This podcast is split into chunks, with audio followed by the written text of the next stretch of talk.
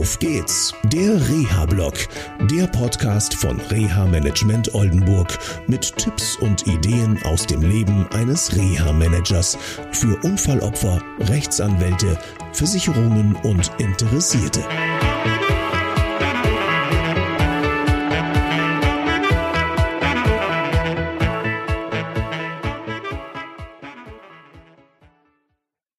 Hallo und herzlich willkommen zu einer neuen Sendung von Auf geht's, der Reha-Blog.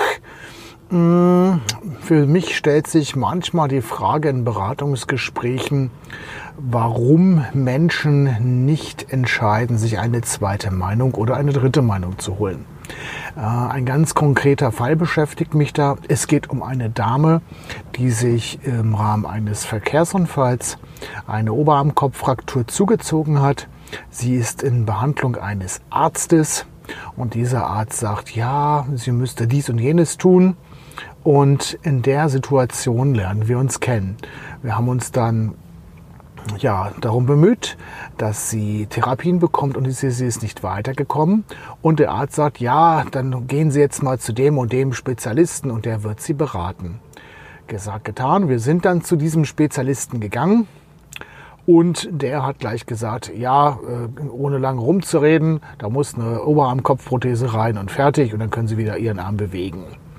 Ähm, das Ganze war ziemlich schwierig aus meiner Sicht, weil der ähm, ja, beratende Arzt letztendlich sich überhaupt nicht um die Sozialfaktoren gekümmert hat. Er hat ähm, mal ganz kurz gefragt, was machen Sie eigentlich?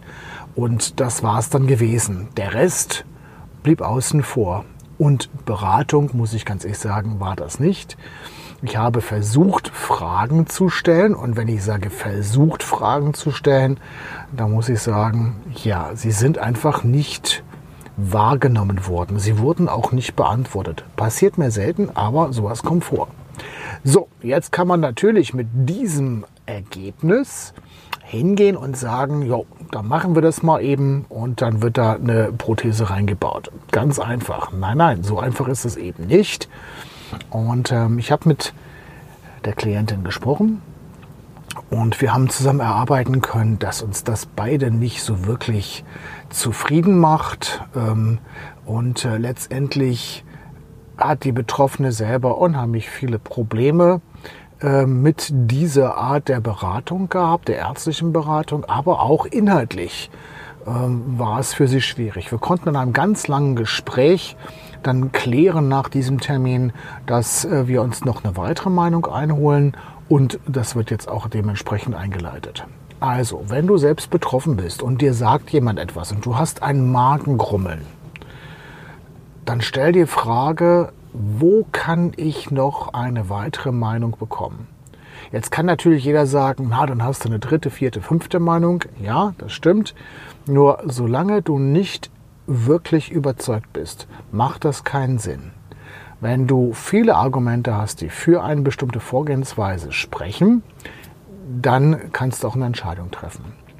Das war es erstmal von hier aus, aus dem Auf geht's der Reha-Blog bis zur nächsten Sendung. Ich freue mich auf euch. Bis dann. Tschüss. Das war eine Folge von Auf geht's, der Reha-Blog. Eine Produktion von Reha Management Oldenburg. Weitere Informationen über uns finden Sie im Internet unter www.der-rehablog.de.